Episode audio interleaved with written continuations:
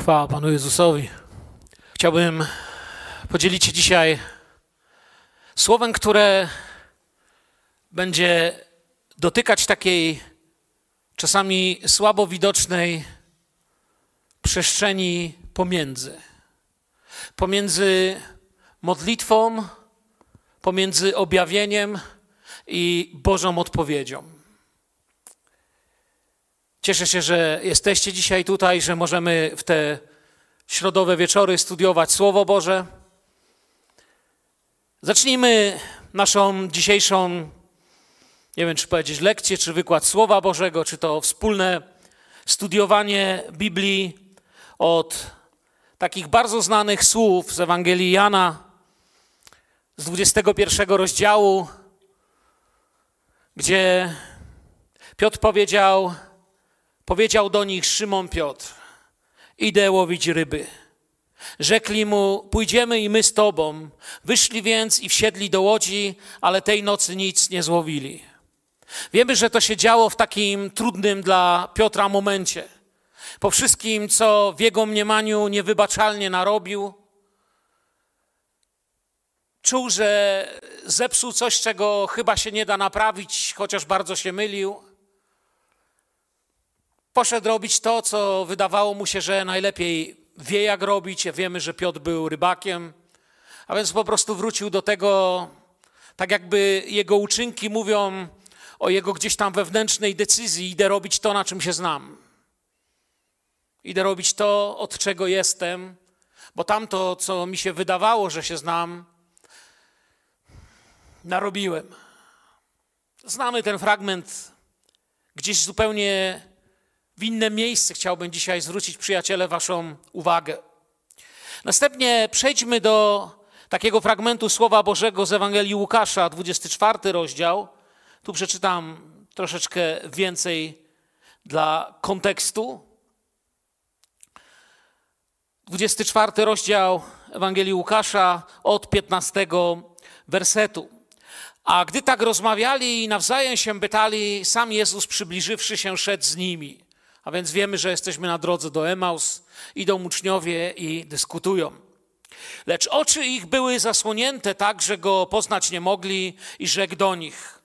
Cóż to za rozmowy idąc prowadzicie ze sobą? I przystanęli przygnębieni. Odpowiadając jeden imieniem Kleopas rzekł do niego. Czyś ty jedyny pątnik w Jerozolimie, który nie wie, co się w niej w tych dniach stało? Rzekł im, co? Oni zaś odpowiedzieli mu z Jezusem Nazareńskim, który był mężem, prorokiem, mocarnym w czynie i w słowie przed Bogiem i wszystkim ludem, jak arcykapłani i zwierzchnicy nasi wydali na niego wyrok śmierci i ukrzyżowali go. A myśmy się spodziewali, że on odkupi Izraela. Lecz po tym wszystkim już dziś trzeci dzień, jak to się stało. Gdybym miał jakoś jednym zdaniem podsumować te dwa fragmenty Słowa Bożego, to powiedziałbym tak, idę łowić ryby, albo inaczej mówiąc, a myśmy się spodziewali, ale się nie stało. Idę łowić ryby, bo nie dzieje się to, co myślałem, że się będzie działo, bo ja zawaliłem. A myśmy się spodziewali, że Pan Bóg inaczej zupełnie będzie działał. Wyobrażaliśmy sobie, że Jezus zrobi to tak i w ogóle, wiesz, i zwróćcie uwagę nawet, kiedy to czytamy, to oni mówią o nim w czasie przeszłym. Był, no ale sami widzicie. Myślę sobie, kiedy zastanawiałem się nad tym, bo właściwie miałem o zupełnie czymś innym dzisiaj mówić, ale ten wykład winny tego, że głoszę ten wykład, to jest moja siostra Bożena.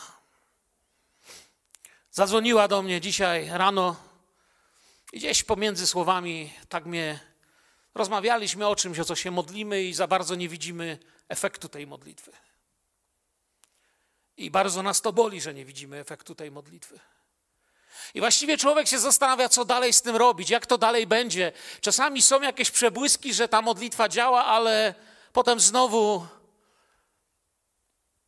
coś gdzieś boli, że no nie działa tak. I pomyślałem sobie, że i dla mnie te słowa, które przeczytam, i dla niej, choć mogłem jej to powiedzieć prywatnie przez telefon, ale i dla was będą takim posileniem, bo w końcu jesteśmy Bożą rodziną, amen? I ja wiem, że jeśli my coś przeżywamy, to wy pewnie przeżywacie coś podobnego. Myślałem sobie, zastanawiając się nad tymi dwoma, i jest parę innych takich sytuacji w Biblii, gdzie ktoś poszedł i ogólnie jego sytuację można by określić słowami, ja myślałem, że to wszystko inaczej będzie.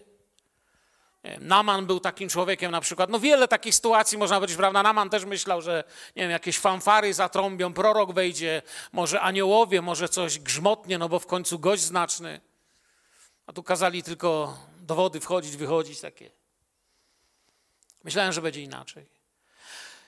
No i tak zastanawiając się, ilu z nas czasami modli się o coś, o swoje właśnie powołanie, o kogoś, ile razy znajdujecie się w takiej trochę takiej dolince właściwie, gdzie jakby człowiek utknął, jakby nie było odpowiedzi i czasami z powodu własnych nieprzemyślanych słów, czasami nie wiadomo dlaczego, czasami dlatego, że wydawało mi się, że Pan Bóg inaczej to zrobi, no ale jakoś Pan Bóg nie chce się dostosować do moich planów i tak dalej, prawda? Co powiedziałby Piotr? Lub tych dwóch w takiej szczerej rozmowie, pomyślałem sobie. Oczywiście mogę tylko się domyślać. Myślę, że nie znam wszystkiego, co czuli. Mogę tylko się domyślać z kontekstu Biblii. Jako człowiek też różne rzeczy się przeżyło, więc domyślając się, myślę, że Piotr powiedziałby to, co już tu dzisiaj wspomniałem, że wiesz, zawaliłem zupełnie. Zawaliłem, dobrze będzie, jak w ogóle, jak to się wszystko skończy, chociaż tym, że go jeszcze zobaczę. Piotr już nie liczył na żadne, może to brzydko zabrzmi, stanowisko, czy służbę, czy powołanie. Myślę, że tych dwóch powiedziałoby, wiesz, na początku było fajnie. Na początku było niesamowicie, gdybyś wiedział, co myśmy słyszeli, gdybyś wiedział, co myśmy widzieli, gdybyś człowieku wiedział, co on robił. Nie było żadnych wątpliwości, że ktoś taki postąpi tak. No ale to już trzeci dzień. To już właściwie mija czas i było, minęło. Idziemy gdzieś właściwie przed siebie. Bo wiesz, na początku to było, ale zawiodłem się. Inaczej poszło.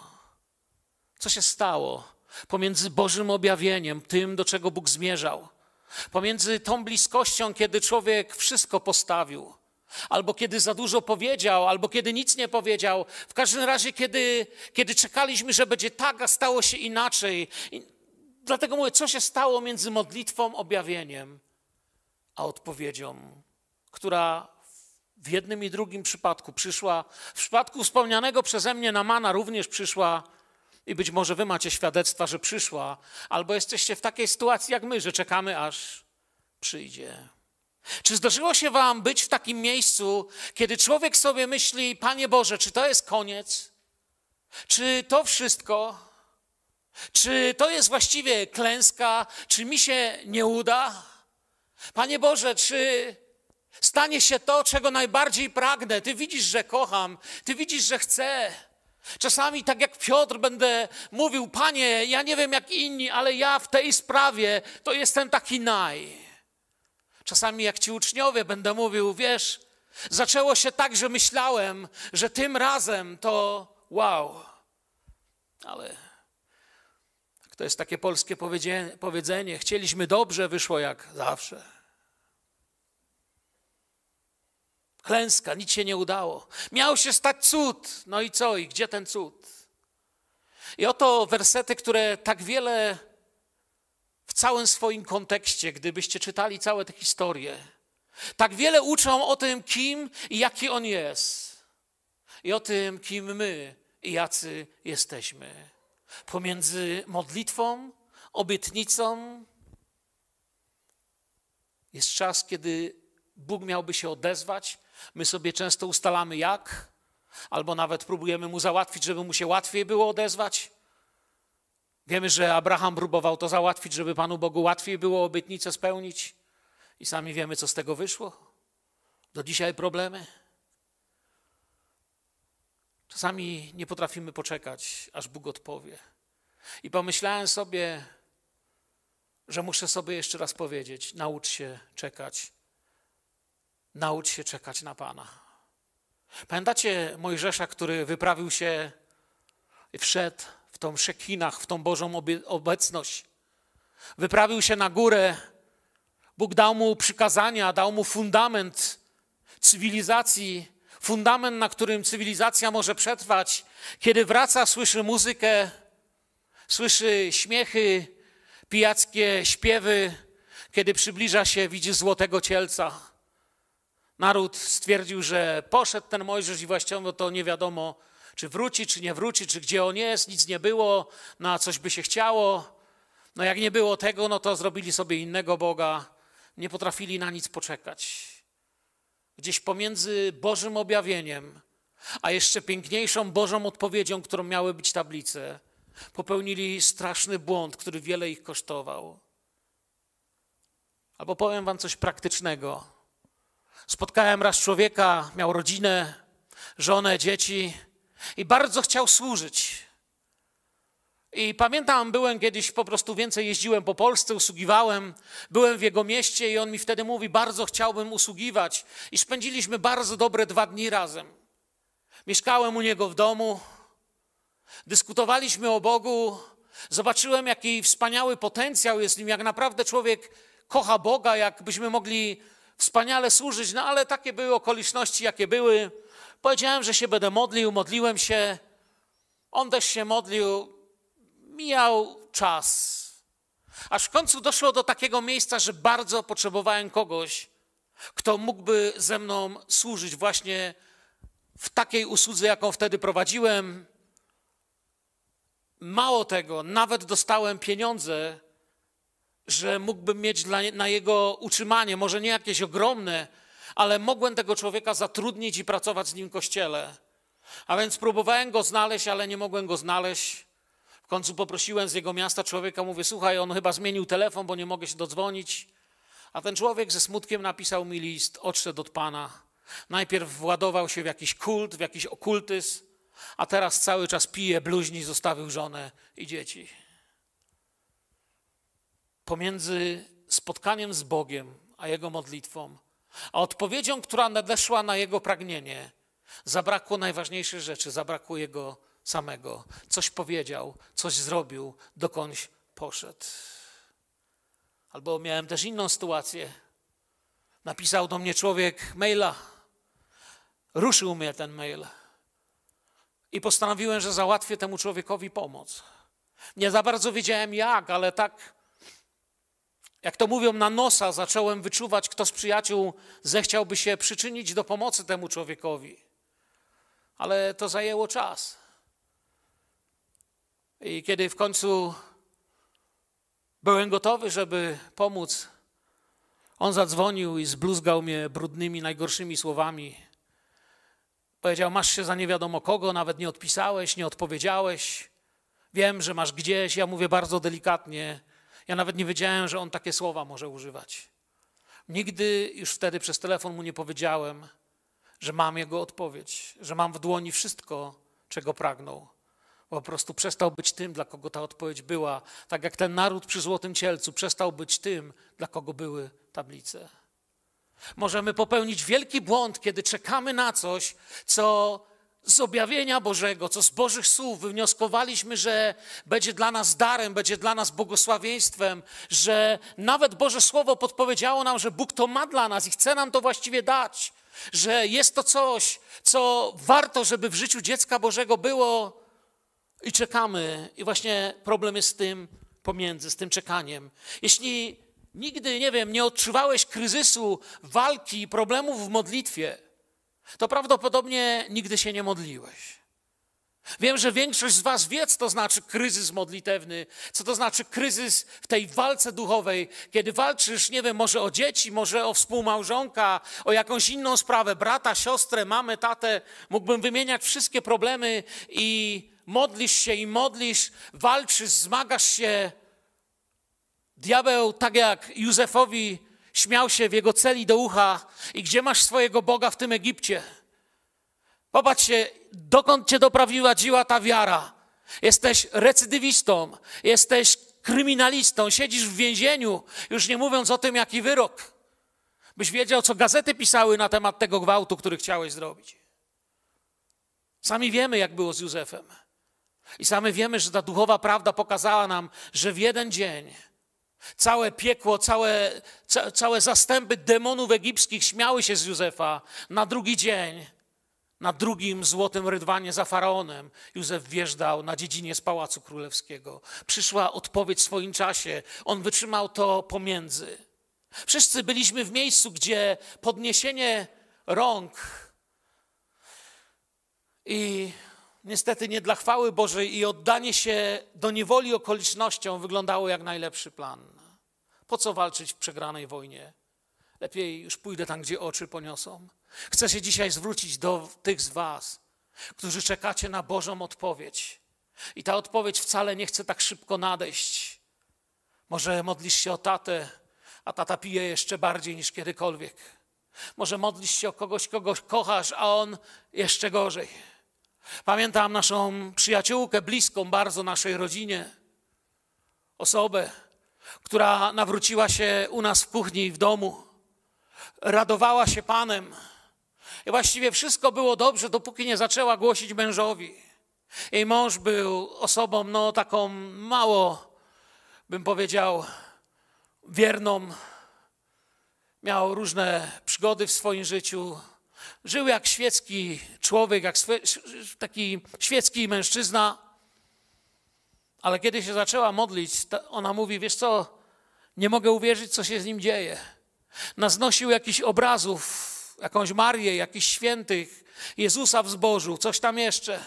Naustawiał świecek, gromnic w domu i zaczął się modlić na kolanach. I oczywiście ją prześladować niesamowicie. Jakby wszystko stanęło przeciwko niej. Opinia ludzi, ich komentarze, okoliczności, może nawet rady innych, wszystko mówi, że nie ma szans, że coś nie wyszło nam w tym życiu. To samo na przykład możemy zobaczyć w księdze Hioba, prawda? Kiedy Hiob to wszystko na niego spada, wiemy, że przychodzą do jego przyjaciele, najpierw siedzą 7 dni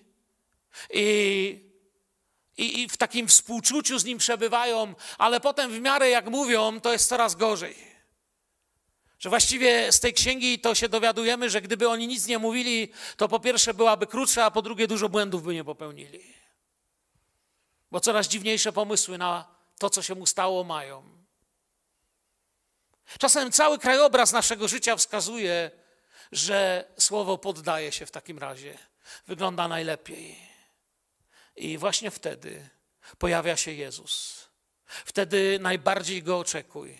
A ja wiem, że Odkupiciel mój żyje i wiem, że jako ostatni nad grobem stanie. Ta Jego cała wierność, całe przesłanie jest takie, że choćby nie wiem co, stoję z Nim. On udowodnił, że jest wierny.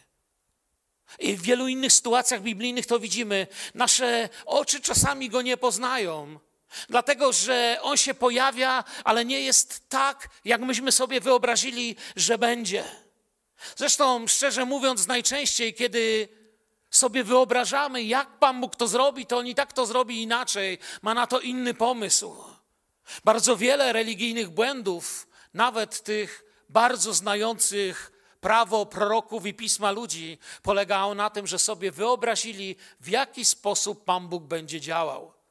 Bo czyż cała nienawiść, którą wylali na Jezusa faryzeusze i uczeni w Piśmie, nie opierała się na tym, że uznali, że Mesjasz inaczej będzie działał, Mesjasz będzie inny. Wyobrażali sobie Mesjasza, który będzie dumny, wielki, królewski, niepokonany, który popędzi legiony rzymskie do niewoli triumfalnie, zupełnie nie widząc tego, co naprawdę miało się stać. I wtedy, kiedy człowiek nie wytrzymuje tej ciszy pomiędzy, Jezus przychodzi. Tak wielu z nich odżyło, jak gdyby na nowo słońce zaświeciło na ludzkie życie. I tak jak mówię, czasami Go nie poznajemy, tak jak ci w drodze do Emaus. A czasem Go poznajemy tak jak Piotr, który wyskoczył. Nie poznajemy Go, bo oczekujemy Go zgodnie z naszym obrazem. Ja nie myślę też zresztą, że Piotr sobie to tak właśnie wyobrażał. Myślę, że Piotr, jeśli sobie w ogóle wyobrażał spotkanie z Jezusem, to sobie wyobrażał spotkanie, na którym dobrze i nieźle usłyszy, co narobił. Po ludzku sobie wyobrażał. Ale tego brzegu, tych węgli, tej rybki, tych słów i tego powołania, które szło za Jezusem, tego wybaczenia, tej życzliwości sobie chyba nie wyobrażał. I tak czasami Jego głos zaczyna do nas docierać poprzez ciemność, burzę zwątpienia i można Go odrzucić, nie chcieć, ale On idzie. Idzie tam, gdzie Jego ludzie czasem zawiedli. I może dzisiaj też myślisz, zawiodłem. Nie wytrzymałem w modlitwie, miałem być powołany gdzie indziej, miałem robić coś innego, miałem być kimś innym. Gdy poddajemy się w naszych metodach i planach, pojawia się Jezus. Jak gdyby zaczyna tutaj nowy wniosek mi się pojawiać, że właściwie często sytuacja wygląda tak, ja nie chcę powiedzieć, że to jest dogmat, doktryna, albo to nie jest nawet teoria. To jest coś, co obserwuję i wydaje mi się prawdą i w jakiś sposób chyba potrafiłbym to z Biblią potwierdzić, że Bóg często zaczyna być realny wtedy, kiedy ja przestaję mieć swój plan na Pana Boga. Kiedy ja przestaję mieć plan, jak i którędy On ma to zrobić. Kiedy w końcu jest mnie mniej, a Jego więcej. Gdy mówimy mam dość, nic nie wyszło, Jezus się pojawia. Piotr Go zobaczył w takiej chwili, Jezus Go woła i wiecie, jak patrzę na Piotra, widzę, że jemu wszystko jedno, czy po tej wodzie idzie, czy po tej wodzie płynie. Zresztą jest to jeden z pierwszych wypadków w historii ludzkości, gdzie ktoś się ubrał, żeby skoczyć do wody, zamiast rozebrał, żeby skoczyć do wody. Pobiegł w kierunku brzegu, pobiegł do Jezusa, aby być już blisko, aby na nowo było tak jak dawniej. Gdy uczniowie zrozumieli, z kim rozmawiają, ogień wrócił do ich serc. Czy nasze serca nie pałały w nas, kiedy On, mogę powiedzieć, skrótowo objawiał nam siebie takim, jakim jest, takim, jakim Go znaliśmy. Może czas, by niektórzy z nas spotkali zmartwychwstałego na nowo. Nie wiem, czy te słowa nie brzmią wam podobnie do czegoś, co już tutaj stąd, z tego miejsca mówiłem. Mówiłem o tym niedawno, mówiłem o Janie. Jan zobaczył Pana na Patmos. Pamiętacie, niedawno to mówiłem, że to było miejsce, kiedy zobaczył Jezusa takim, jakim Go potrzebował Kościół tamtych czasów uwidzieć. A może dziś potrzebujesz zobaczyć Jezusa takim, jakim człowiek w modlitwie musi Go widzieć, kiedy się modlisz, aby wytrwać, aby nie zrezygnować. Tu dzieje się to pośród szarej prozy życia.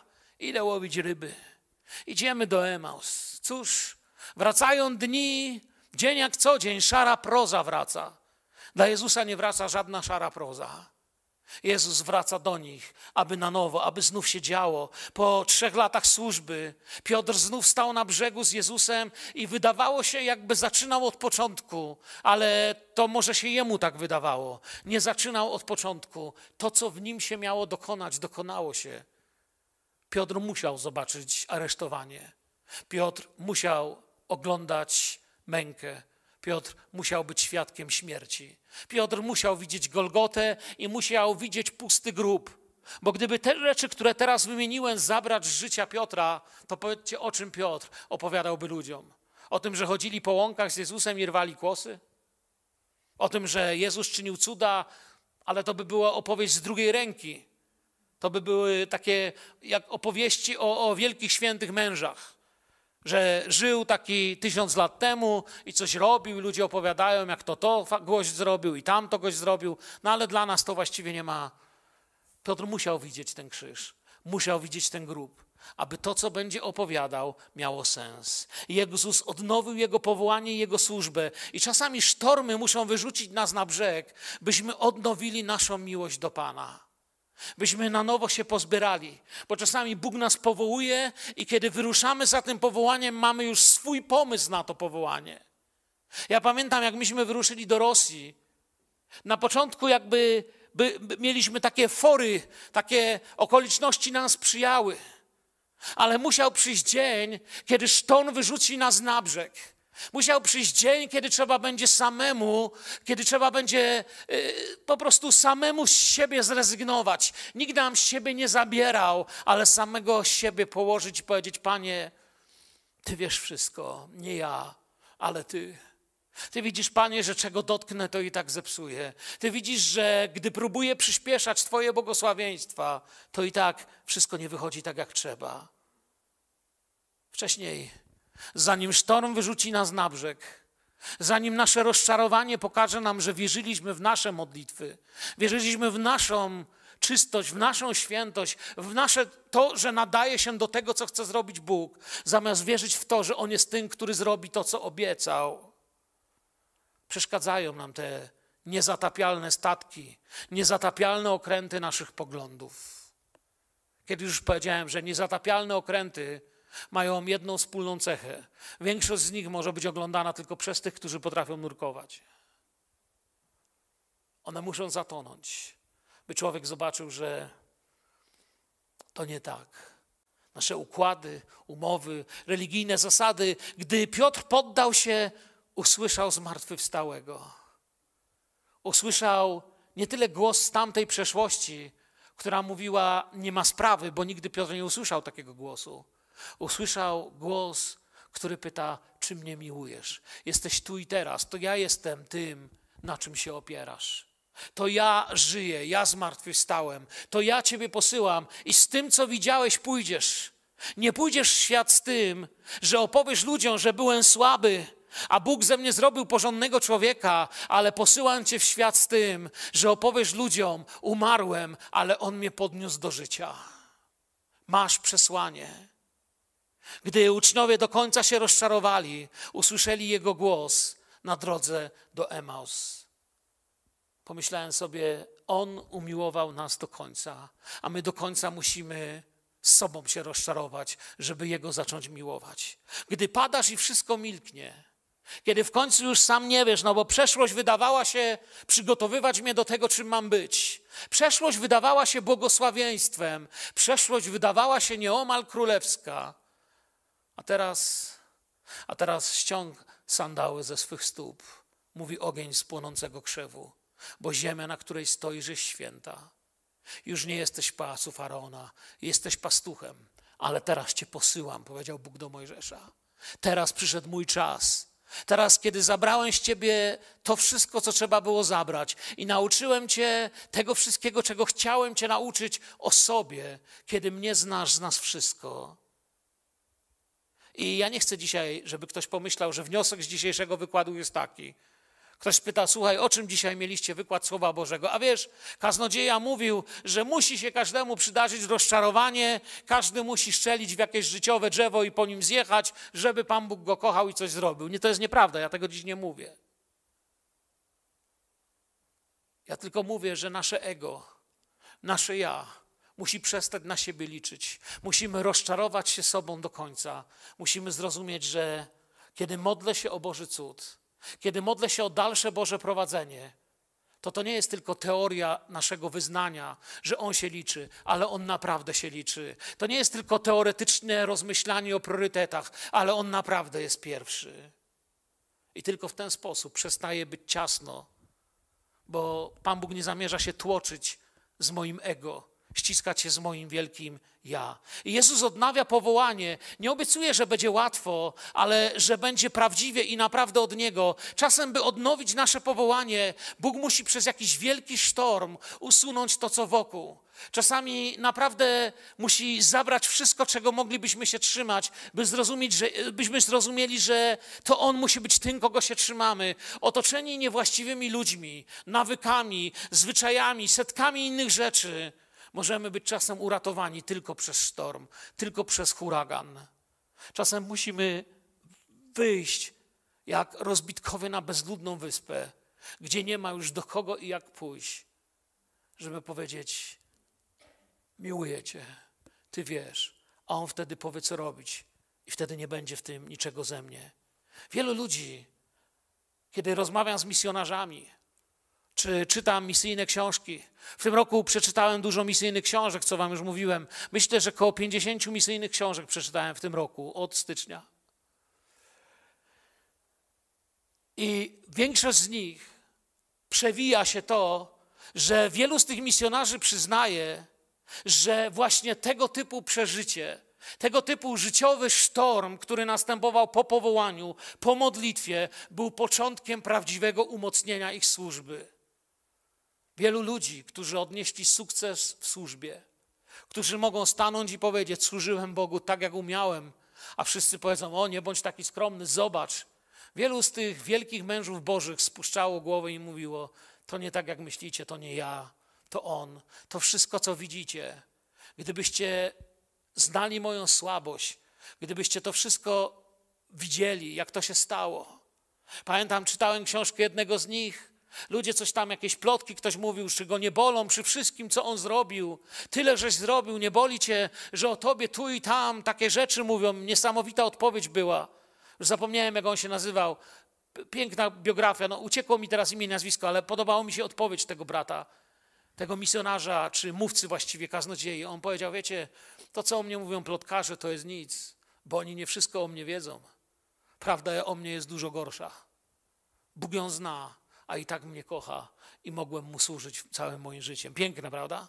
Bóg zna prawdę o mnie, ale mogłem Mu służyć. Bo najpierw, kiedy się nawracamy, jakby bankrutuje w nas ten świecki człowiek. Ale to, o czym ja dziś mówię, to jest bankructwo zwolennika Pana Boga. Zwolennik Boga musi też zbankrutować. Bóg nie zakłada partii, nie potrzebuje zwolenników. Bóg powiedział: pójdź za mną, stań się uczniem, czyń uczniów. Chcę mieć uczniów, nie zwolenników. Zwolennik religijny musi zbankrutować. Królestwo Boże nie ma działu propagandy. Królestwo Boże ma tylko dział powołań. I wtedy, kiedy poddajemy się w naszych pomysłach na to, jak Bóg to ma zrobić, Jego powołanie na nowo ożywa. Jego siła na nowo zaczyna być naszą nadzieją. To, że On ma mądrość, On ma siłę i On zmieni to, o co się modlisz ze łzami, na nowo wraca jako realność. Musimy uwierzyć w Tego, który nas posłał, nie w siebie. To jest prawdziwa rzeczywistość, jeśli chcesz być powołany, chcesz być poprowadzony przez Boga, czy w uwielbianiu, czy w kaznodziejstwie, czy w byciu w jakiejkolwiek służbie, którą robicie tutaj, musiałbym je wszystkie wymienić. Musisz uwierzyć, odświeżyć swoją wizję tego, który cię powołał, a nie tego, co umie, tego, co potrafię, tego, co ja bym mógł. Musimy zrozumieć, Bóg może wziąć dzikiego osła z lasu i ten osioł zrobi dokładnie to, co Pan Bóg będzie chciał. Nie robi tak, bo nas umiłował. Ale musimy pamiętać, że w Nim jest cała siła. W tym miejscu rozumiemy, że Jezus jest wszystkim, co potrzebuję, ale też wszystkim, co mam, wszystkim, co nie zostało we mnie uszkodzone. Bo powiedzcie, po iluś latach wiary i służby, wielu z was na tej sali albo którzy słuchacie i służycie wiele lat, powiedzcie, czy jeszcze coś w was się nie zawiodło? Czy jeszcze coś w was nie zostało zranione? Czy jeszcze coś z naszych sił może się łudzić, że da rady przybliżyć chociaż o sekundę cud, na który czekasz? Chcę na nowo waszą nadzieję zwrócić na Boga. Masz powołanie. Jesteś pomiędzy Bożym objawieniem a Bożą odpowiedzią. Nie popełniaj błędu. Boża miłość może być bardzo sztormowa, ale otwiera nasze oczy. Otwiera nasze oczy na to, że On jest wszystkim dla nas, że to nie jest tylko pobożny refren, że On jest wszystkim, że On ma dla nas wszystko. To nie jest pobożny refren, że bez Niego nic nie możemy, ale że wszystko, co mamy, możemy być Mu wdzięczni. Nawet ta biblijna historyjka, przypowieść, bo historyjka to nie jest, to jest przypowieść poważna, nawet ta biblijna historia o przycinaniu krzaczka nie jest opowieścią o jakimś Bożym sadyzmie, zemście albo gniewie, ale jest fragmentem dobrej nowiny o Bożej miłości. Chociaż przycinanie krzaka się nam wydaje mało powiązane z miłością. Ale to nie jest. Bóg nie mówi: a teraz się zemszczę. Bóg mówi: teraz cię przygotuję. Muszę pewne rzeczy zabrać. I gdy mija sztorm, budzimy się na brzegu bezludnych wysp. I wtedy dopiero na nowo widzimy Bożą łaskę, ratunek, moc. Na nowo możemy słyszeć Jego głos. Chcę wam dziś powiedzieć. To jest moje przesłanie. Nie zrezygnuj z Bożej odpowiedzi, która jest w drodze. Twoje powołanie było prawdziwe. To, do czego cię zaczął prowadzić Bóg, jest prawdziwe. Jeśli uparcie się modlisz o życie twoich bliskich, twoich dzieci, twojej żony, męża czy kogokolwiek jeszcze, jeśli uparcie zmierzasz do tego, by służyć tak, jak cię Bóg powołał, On musi cię pozbawiać wszystkich twoich, moich metod, abyśmy weszli w to miejsce w Duchu Świętym, prawdziwie powołani. Miejsca, w których wielu spotkało Pana, nigdy nie były miejscami, w które poszliby sami, gdyby to zależało od nich. Taka jest prawda. Krzak nigdy by nie wyrósł tam, gdzie go będą przycinać. Człowiek nigdy nie poszedł tam, gdzie utraci wiarę w samego siebie, sam z siebie. Ale Bóg nas tak prowadzi, by na koniec Jezus usłyszał pieśń chwały. Kiedy dochodzimy do takiego miejsca, nie wiemy, co robić, nie próbujemy nawet tego, to czas odświeżenia, powtórki, lekcji o chodzeniu z Bogiem. Widziałem takich ludzi, kiedy jeszcze byłem kapelanem więziennym. To była ich przewaga, że oni nie mieli już żadnych złudzeń co do siebie. Ci, co się nawrócili, nie mieli już żadnych złudzeń. Oni wiedzieli, że wszystko, co mogą, to tylko zniszczyć i zepsuć. A pomimo to widziałem, jak zakładali nowe zbory. Widziałem, jak działali jako ewangeliści. I widziałem, że zawsze, kiedy zachłysnęli się tym, jak im dobrze idzie, zaczynało się źle. Ale kiedy oddawali Bogu chwałę, to przychodziły kolejna Boża odpowiedź, jedna po drugiej. Nie planuj, co robić. Wycisz się, posłuchaj. Uczniowie tamtej nocy nic nie złowili, ale Jezus powiedział, by zapuścili sieć jeszcze raz. Jak widzicie, nie robię dokładnej egzegezy tego tekstu dzisiaj, ale chcę pokazać na tą naszą wrażliwość, byśmy jakby razem z tymi rybakami zrezygnowali z naszego profesjonalizmu, a stali się amatorami. Już nieraz to mówiłem, że słowo amator jest zbudowane od słowa tego samego, z którego mamy to takie słowo, do którego często serduszko czerwone się rysuje, amore. Amator to miłośnik. Amator to ktoś, kto kocha. Nie jest profesjonalny, ale jest zakochany. Uczniowie tamtej nocy nic nie złowili. A on im mówi, a teraz postąpcie jak amatorzy, a nie jak profesjonaliści. I kiedy zaczęli postępować jak amatorzy, a on był tym, który tym kierował, zaczęli mieć efekty większe niż profesjonaliści. Bez zbędnych instrukcji, bez pytań. Już nie myśl tyle, jakby Jezus chciał powiedzieć. Już nie zastanawiajcie, nie toczcie teraz dyskusji, czy w tym miejscu jest ryba. To nie jest wezwanie do bezmyślności. To jest wezwanie do tej miłości, gdzie znów będę pierwszy. Do tej miłości, która wierzy, że prawda jest tam, gdzie wam ją wskazuje. Boże powołanie jest czymś, co Bóg ma dla nas zawsze takie doskonałe, a my nie zawsze to tak widzimy. I musimy czasem, widzicie, przejść wiele dróg, zanim się stanie naszą realnością. Jest takie słowo, które pięknie mówi w księdze Koheleta. Ciesz się więc, człowieku, pókiś młody, swoją młodością i bądź szczęśliwy za dni twojego chłopieństwa. Podążaj drogą twojego serca, idź dokąd cię wiodą twoje oczy, ale pamiętaj, że z tego wszystkiego Bóg cię kiedyś osądzi. Bóg jakby tutaj parafrazując można powiedzieć, mówi rób co chcesz, ale uważaj, bo nie wszystko co robisz jest dobre. Rób co chcesz, ale uważaj co robisz. Rób co chcesz, bo nie wszystko jest pożyteczne, jak mówi nam Nowy Testament, albo nie wszystko przynosi jakiś efekt. To oznacza, że mamy wolną rękę na drogach naszego życia. Bóg nigdy nie działa w nim gwałtem, ale nie wolno nam zapomnieć, że to, co czynimy, podlega ocenie.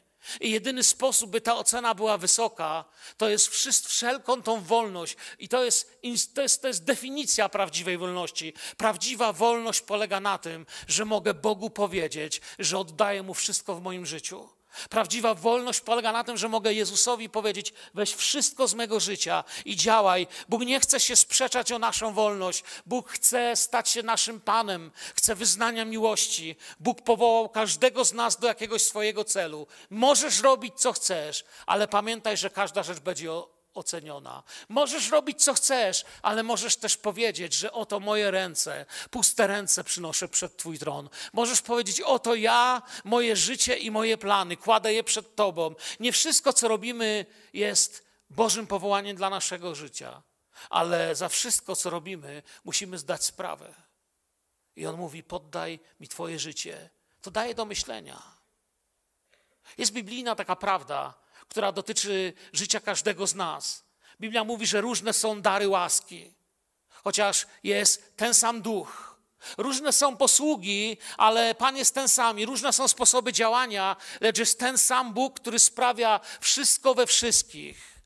I w każdym różnie przejawia się duch ku pożytkowi, ale w każdym, w kim się przejawia, ten ktoś musi powiedzieć, Panie, Ty mnie używaj. I wtedy Kościół ma harmonię. Bo są też różne ambicje, są też różne plany. A Bóg mówi, ja chcę być wszystkim we wszystkim. Pomiędzy moim powołaniem, moim objawieniem jest odpowiedź. W tej ciszy zdaj się na mnie. Jest coś w tobie, co czujesz, że masz zrobić. Czujesz, że cię ciągnie. Zdaj się na mnie. Ja wyciągnę na światło twoją prawdę. Sprawiedliwi będą jaśnieć, jak mówi Księga Daniela. Nie wiem, czy pamiętacie taki stary, przepiękny film, ja go każdemu polecam, żeby sobie go zobaczył. Świecki film, ale jeden z niewielu filmów, na których, przyznam się szczerze, mi poleciała łezka. Przepiękny film Znachor. Widzieliście taki film? Moim zdaniem jeden z najpiękniejszych, jakie w życiu widziałem. I przypomina mi się, jak w tym filmie, by ratować życie bliźniego, ten tytułowy znachor musi ukraść narzędzia lekarskie, żeby móc przeprowadzić operację. Nie wiem, czy pamiętacie ten moment. A więc kradnie te narzędzia, przeprowadza operację i zdawałoby się po pierwsze, że to było złodziejstwo. Staje przed sądem, ale właśnie wtedy, kiedy robi to, co z głębi siebie, nie umiejąc wyjaśnić, bo przecież stracił pamięć, nie wie, dlaczego chce tych narzędzi i nawet nie potrafi powiedzieć, dlaczego wie i potrafi dokonać operacji, która uratuje człowieka. Ale gotowy ponieść konsekwencje. Wbrew własnej uczciwości idzie za tym pragnieniem kochania i pomocy bliźniego. I można by rzec, kradnie te narzędzia, choć potem się okazuje, że to nawet nie była kradzież. Że użył to, do czego miał prawo. Ale wtedy myślisz, że kradnie. I wiecie, co się zaczyna wtedy w filmie? To rozpoczyna proces przywrócenia go do przypomnienia mu tego, kim naprawdę jest. To rozpoczyna proces powrotu do domu. To, co chcę powiedzieć, czy chce ci się zaryzykować? Może nie mówię dzisiaj, że masz coś ukraść, żeby ktoś źle nie zrozumiał. Zresztą film pokazuje, że on tak naprawdę niczego nie ukradł. Jeszcze raz powtarzam, on miał prawo to użyć, większe niż nawet właściciel tych narzędzi. Ale czy masz ochotę zaryzykować i powiedzieć, Panie, ja czuję to, jak mnie pociągasz, ale boję się, czy mogę. Boję się, jak to dalej będzie. Jakiś czas temu też czytałem książkę jednego misjonarza, który po 40 latach postanowił wrócić do dżungli, tam gdzie jego rodzina, jego babka, jego mama założyli zbór. 40 lat ich rodziny już tam nie było. Postanowił głęboko w amazońską dżunglę z powrotem się udać. I kiedy zaczął się modlić, to cały jego dom zaczął drżeć. Żona zaczęła na niego podejrzanie patrzeć i mówić, ja coś czuję, że ty chyba chcesz się zwolnić z pracy. Coś czuję, że będziemy sprzedawać samochód. Wiecie, żony mają intuicję. On się na nią patrzył i mówi, skąd wiesz? Ona mówi, widzę, jak ty się zachowujesz. I widzę, jak atlas przeglądasz. I widzę, jakie mapy przeglądasz. Nie jestem gotowa. Ta, która mówiła, że nie jest gotowa, przeszła potem do historii misji. Jako najlepszy zarządca zboru wśród Indian. Jako wspaniała gospodyni w dżungli. Jako osoba, która potrafiła odnaleźć tam Bożą wolę. Mieli odwagę zaryzykować. Panie, powołałeś nas. Chcemy teraz odłożyć wszystko, pójść za Tobą. Bóg każdemu dał, masz dar i On woła o swoją służbę. On woła, żeby Bóg Cię mógł użyć. Możesz używać Go do pomocy innym, ale czy wiesz, gdzie Go masz? Nie strać tego, nie skręć gdzieś z drogi, bo pewnego dnia przyjdzie to do Ciebie i życzę Ci, żebyś mógł powiedzieć, mów Panie, sługa Twój słucha. Żebyś nie musiał być jak ten mój kolega, który kiedy przyszedł czas, nawet mógł mieć już z tego wypłatę. Okazało się, że tylko jest jeden problem, on się nie nadaje. Gdy używamy to, do czego wyposażył nas Bóg, wypełniamy doskonale misję, do której nas powołał i po to Bóg stworzył ciebie i mnie. Kończąc, powiesz, ale trudne jest to, co dziś mówisz. Nie wiem, czy chcę sięgnąć tego duchowego poziomu, na którym wyciszę się i powiem Bogu, żeby ode mnie odpadło wszystko, co jest moim komfortem, pocieszeniem, na co sobie dałem prawo z powodu wieku, ciężkiej pracy czy aktu posiadania. Ja ci nie powiem, ale mogę coś przeczytać. Słowo Twe jest pochodnią, nogą moim, a światłością ścieżce mojej. To Biblia oświetla. Ten werset nie przestaje być ważny, gdy przeczytamy Biblię 10 razy. Ten werset nie przestaje być ważny, gdy przeczytać ją 100 razy. Nie zastąpi go własne doświadczenie. By poznać i wypełnić swoje powołanie, trzeba trwać słownie i poznawać Boga lepiej. Wiem jedno. Nie wiem, ilu już ludzi miałem w swoim biurze jako pastor przez ostatnie 25 lat, ale wszyscy, którzy byli tam z powodu swojego upadku, zawsze zaczynał się upadek w ten sam sposób. Od porzucenia czytania słowa. Wszyscy, którzy opowiadali mi o zwycięstwie w Chrystusie, o swojej misji, o założonym nowym zborze, zawsze początek był, wiecie gdzie? W czytaniu słowa, w trwaniu w słowie, pochodni naszym nogom. I nikt tego za nas nie zrobi. Bóg nie zostawi nigdy swoich, nie zostawi nas nigdy. I na koniec ostatni fragment, który chcę przeczytać. I nie postępujcie według wzorców tego świata. Rzymian 12:2. Lecz starajcie się o przemianę waszych myśli, żebyście mogli zrozumieć, czego Bóg od was chce, co jest dobre, co miłe Bogu i co prawdziwie doskonałe. Niedawno mówiłem o upamiętaniu, o przemianie. Później mówiłem o tym, żeby zobaczyć Jezusa. Dzisiaj chcę powiedzieć, nie bój się wyciszyć, żeby zacząć tracić. Być może nawet w oczach ludzi będziesz tracił w tej ciszy pomiędzy powołaniem, modlitwą i Bożą odpowiedzią. Niech Pan was błogosławi. Niech Pan was powołuje, niech Pan umacnia was, abyście mogli poznać tego, który posyła. Wiecie, kiedy Bóg nas posyła, to jest jedyna alternatywa dla agitacji. My nie jesteśmy agitatorami. My jesteśmy tymi, w których życiu naprawdę się stało to, z czym naprawdę idą.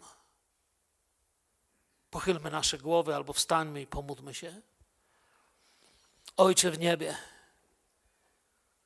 nie chcemy podejmować własnych inicjatyw, tak jak jest to opisane tyle razy w Biblii. Nie chcemy też niczego, Panie, wymyślać, co Ty masz zrobić, ale dzisiaj Ciebie chcemy prosić, tutaj jako Twój Kościół, abyś każdego z nas na Twój sposób używał, abyś dał nam odwagę do rezygnacji z siebie, abyś dał nam odwagę do rezygnowania ze swoich ambicji, ze swoich małych, bezpiecznych zakamarków, ze swojego malutkiego świata, który żeśmy sobie zbudowali i wydaje nam się, że już niczego od nas nie możesz chcieć. Panie, dzisiaj chcę Ciebie prosić, abyśmy na tym miejscu byli zborem, z którego rozlega się Twój głos, z którego wychodzi Twoje światło, w którym działa Twoje powołanie. Proszę Ciebie dzisiaj, Ojcze, o to, w świętym imieniu Jezusa, posil nas, dotknij nas. Wywyższam Ciebie i dziękuję Ci, Panie, że w wolności możemy trwać w Twoim słowie. Dzięki Ci, Panie, że Ty dajesz mądrość, powołanie, siłę. Proszę Cię o cierpliwość, o takie czekanie dla tych, którzy modlą się o coś i to się nie dzieje. Czy to o tych, których kochają, czy o swoją służbę. I nie dzieje się, i nie widzą ręki Twojej, która wszystko przygotowuje. Dziękuję Ci, że możemy Ci ufać i chcemy być gotowymi na każde Twoje zawołanie. Chcę, Panie, trzymać moje serce w czystości i gotowości, kiedy zabrzmi Twój głos. Tobie chwała i cześć. Amen.